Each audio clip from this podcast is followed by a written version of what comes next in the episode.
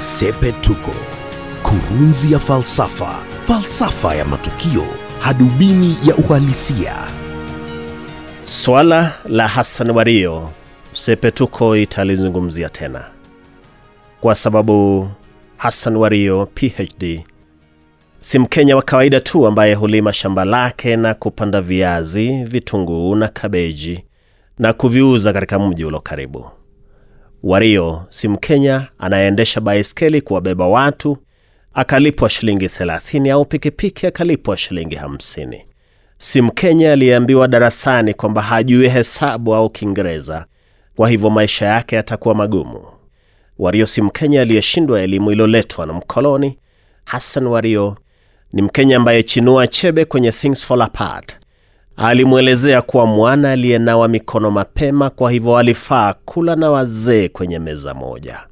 Alikuwa mmoja wa Wakenya wachache ambao huhadithiwa vyema tangu akiwa shuleni. Wario alikubalika shuleni hadi chuo kikuu, akasomea mojawapo ya masomo yenye mafunzo safi kuihusu jamii ya wanadamu, anthropolojia, somo ambalo huwafunza watu tamaduni, maisha ya watu na jamii, maisha ya awali, leo na siku zijazo. Wala hakusomea digri moja, alisomea digri tatu. Ya kwanza chuo kikuu cha Nairobi, ya pili chuo kikuu cha East Anglia, Uingereza, PhD chuo kikuu cha East Anglia tena. Digri yake ya kwanza, sawa na tulivyosema, ilihusu kinachomfanya mtu kuwa mtu katika jamii. Kisomo kizuri hicho. Digri ya pili ilihusu sanaa za Afrika, jamii za bara Hindi na jamii za Amerika. Halafu PhD ilihusu jamii za watu, tamaduni zao, desturi na kujiendeleza kwao. Kwa hivyo Dr. Hassan Wario PhD alikuwa na uelewa mpana wa kitu kinachoitwa ethics, maadili. Ndiyo Sepetuko haelewi ni vipi alijipata katika fedheha na aibu za kutajwa katika ufisadi uliovuruga kazi ya wanamichezo wa Kenya Rio de Janeiro mwaka 2016. Kwa sababu ya kisomo chake, Dkt. Wario alifaa kuwa waziri wa michezo, turathi na tamaduni.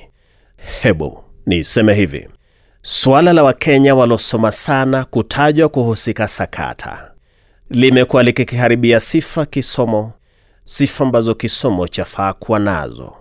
Wakenya wanaosoma vizuri kutajwa kwenye aibu za kuiba mali ya umma, aibu za kutumia mamlaka vibaya, aibu za kufanya afisi ya serikali kufanana na sherehe za tumbili, kumekuwa kukifanya Wakenya wengi kushangaa na kujiuliza kisomo kimefanyaje siku hizi? Mbona kisomo siku hizi hakitoi watu wanaoweza kutamanika? Mtu akipata elimu ya chuo kuanzia miaka mitatu na zaidi, diploma ya awali, miaka minne, digri za siku hizi, digri ya pili na tatu, yafaa awe amefunzwa filosofia.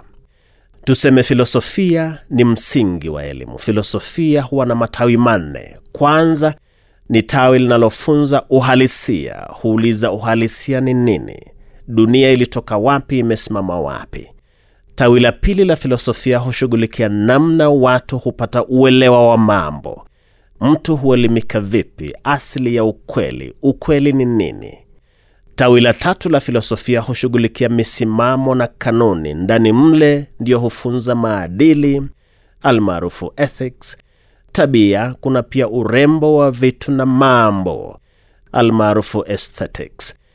Tawi la nne hushughulikia mtiririko wa mawazo na mkondo wa kufikiria almaarufu logic.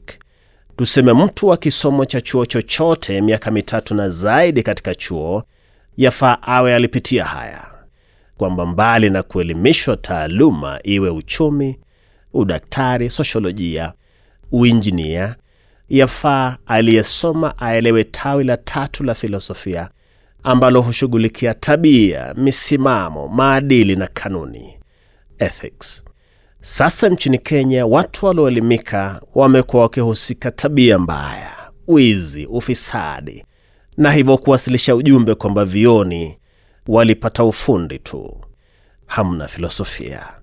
Na ndiyo nitasema hivi, watu walioelimika vizuri wamekuwa wakiwasilisha ujumbe unaoleta shaka kwamba kuna uwezekano siku hizi elimu ya vyuo haifunzi filosofia na matawi yake kama ilivyokuwa zamani.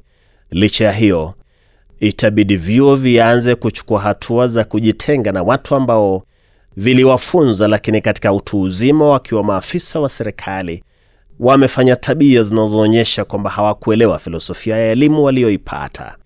Anayehusika ufisadi bila shaka hakusoma, maana kusoma lazima kuwe na filosofia ambayo jukumu lake ni kumboresha mtu, na ndilo Sepetuko. Mimi ni Wellington Nyongesa.